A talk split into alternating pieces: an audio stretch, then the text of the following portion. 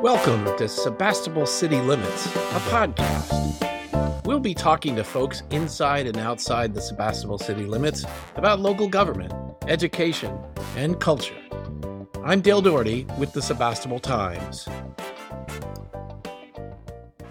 Are you are you at the school? I am in the district office today. Now the district office is different than Parkside. Uh, the district office is on the back side of the block um, behind Parkside, but I'm still the site principal at Brookhaven, the middle school. Um, I'm here with Sara Gramm, and she is the new superintendent of Sebastopol Union School District. And that includes Parkside and Brookhaven and also the Castle program. Where did you go to elementary school and what was that experience like for you? So I grew up here in Sebastopol. I went to Apple Blossom Elementary, and then in middle school, I transferred into town and went to Brookhaven. So I am the principal of the middle school that I graduated from. Our childhood was full of activities and sports, and parents who were volunteering and being on campus and coaching and all of that. And then I attended Analy, went to the Santa Rosa Junior College for two years and then I transferred to Dominican University in San Rafael and got my bachelor's and my teaching credential from there. What was your first assignment as a teacher? So I started student teaching at Parkside in 1999, and wow. I learned from some of the best teachers. I worked with Paula Martins and Karen uh, Reed, and yeah. Julia Aiello yeah. and Bonnie Bowen. Then I was hired right after I finished student teaching, and I was hired for a third and fourth grade combination class at Pinecrest. Hmm. So I taught there for several years before I moved back over to Parkside. So I've taught first through fifth grade and every combination of those grades. So I've been with the district for this will be my 24th year. Wow. And with it during that time, we've seen so many changes. Yeah, I want to talk about those as we get into. But first, you've been assistant superintendent since 2017. And so this is a natural promotion to become mm-hmm. superintendent. And the previous superintendent was Linda Irving, and she retired in July. What did you learn from Linda? Linda had, we really lucked out in Sebastopol for the first, what, my first 10 to 13 years, we had several superintendents. So a lot of interim superintendents. We, we didn't have a lot of continuity. And so Linda coming in for the last 10 years has really built us a fantastic foundation. We're really doing well right now.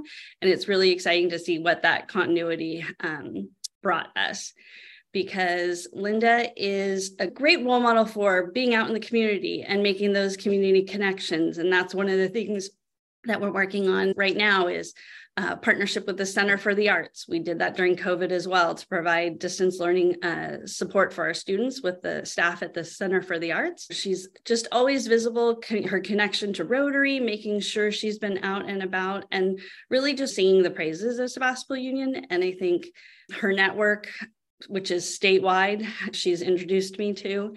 And that as well has really helped as a small school district. Championing the things that we need as a small school district, which is different than a larger district. Mm-hmm. We wear many hats, we do all the jobs, whether it's crossing guard or lunch duty or any of those things. But being able to see that in action with her, she always said she never wanted to give up being a principal and being with the kids even in that superintendent role. And I'm the same way. I didn't imagine that I would be at this point in my career right now. I just always assumed I'd be teacher. Site mm-hmm. principal was great. This is a new challenge. So you're coming on with a whole new team.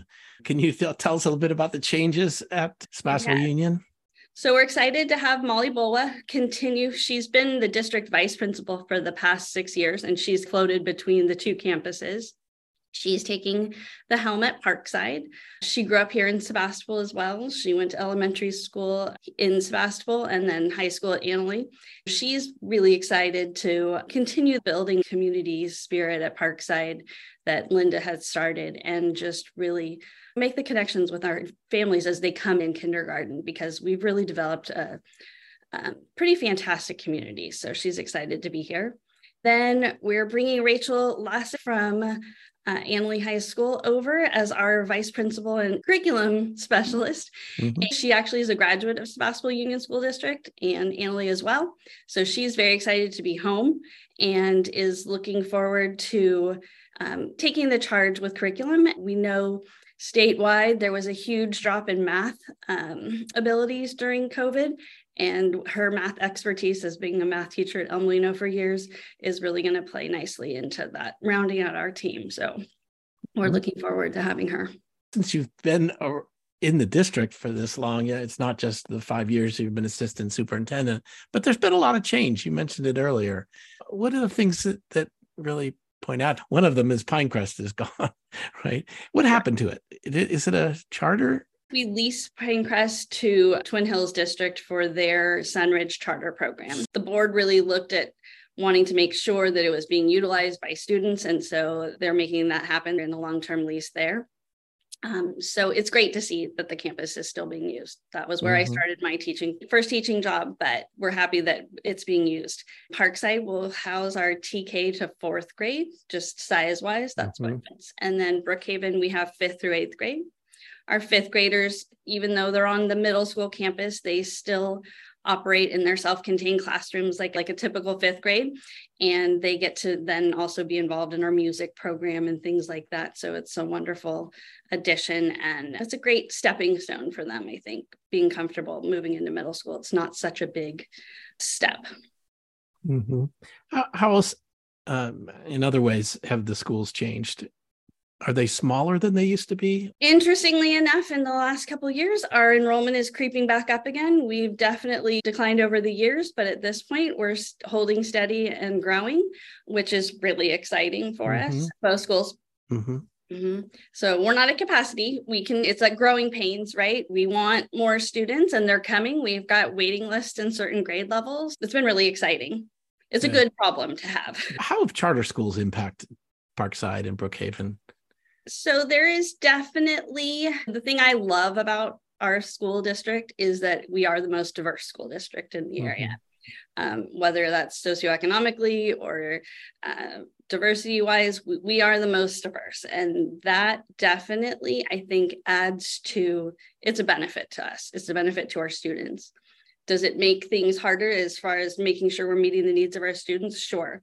But in the real world situation, our demographics do look different, but something that we're really proud of and the district has embraced. When you look at reading proficiency or math proficiency, from what I can see from SCO, it looks like about under 50% reading proficiency at Parkside and maybe a little bit better than that on math proficiency. What's behind that? Do you have a plan to change that? It's really such an issue if we find half the students not at grade level in reading and math and I think that the the latest scores will show greater improvement okay. than that. And so we, we continue to see improvement in all areas. One of the things that we've done, we were really on a great stretch right prior to COVID um, as far as u- utilizing data and having our teachers work in teams to really solidify plans for student achievement. And we made huge gains in that year prior to COVID.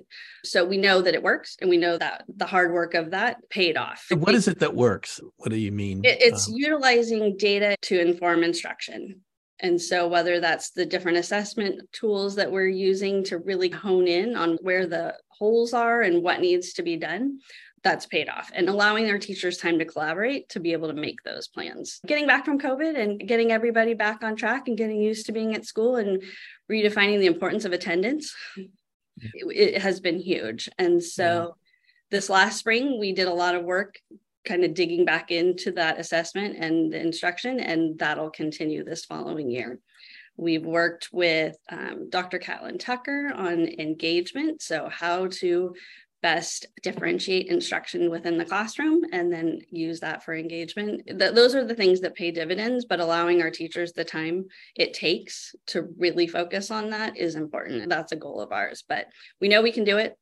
Wasn't a problem, um, like I said before. And so we, we, we have to allow them the time to work on that. I hear that coming back from COVID that there's kind of kids need to be newly socialized to being in a group again. Right? Mm-hmm Exactly. So. so. all of the social emotional piece of learning is key.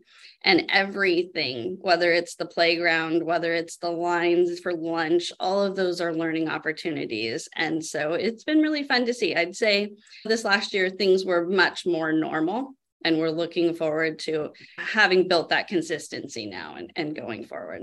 I'm wondering what how do you advise parents to help their children in school?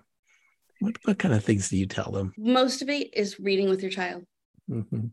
It's really taking every language opportunity that you can get when you're with your child, whether it's the mm-hmm. grocery store and talking about the things that you run into. It's finding things that you like.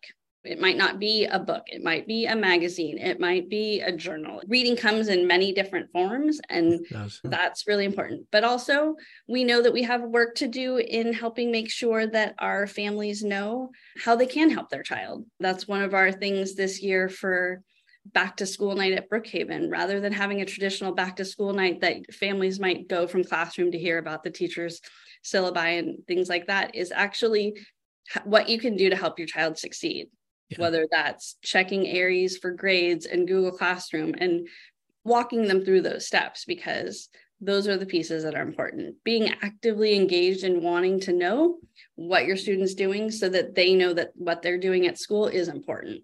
If you think back over the 20 years you've been an educator, children's lives are more complicated and parents' lives are more complicated than they ever been. And one of the elements is technology.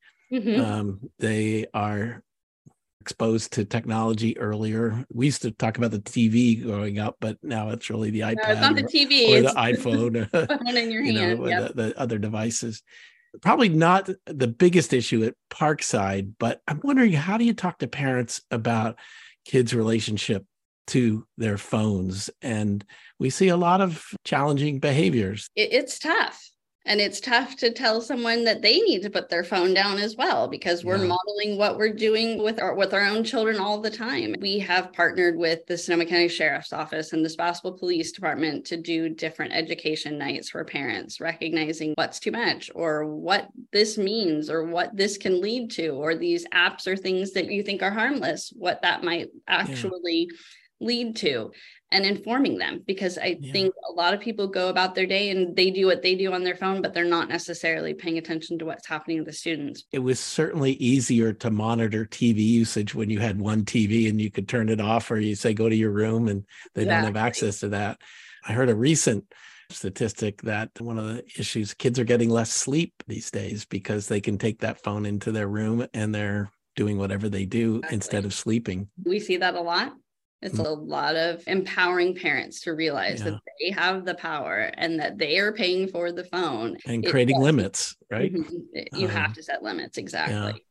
Yeah. It. Uh, I'm glad I raised my kids mostly before these things became everyday problems, but it, it is a real concern, and I think both parents and the children are trying to figure that out. Um, and trying to teach students how to check themselves as well, right? Yeah they're not always able to or their parents might not be home at night to regulate them but trying to get them to recognize where the downfalls can be. Good luck on that.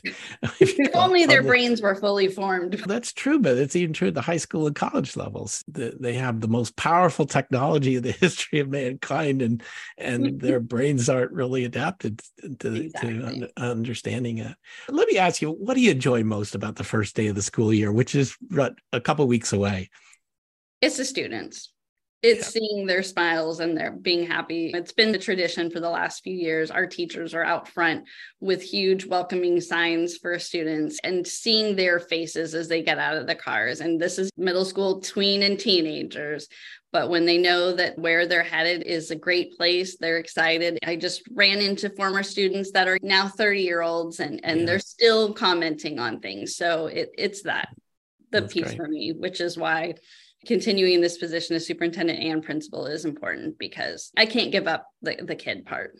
Good luck to you in your first year as superintendent. And please let us know if there's anything you need or anything happening that we can share with the community. Thank you. We will.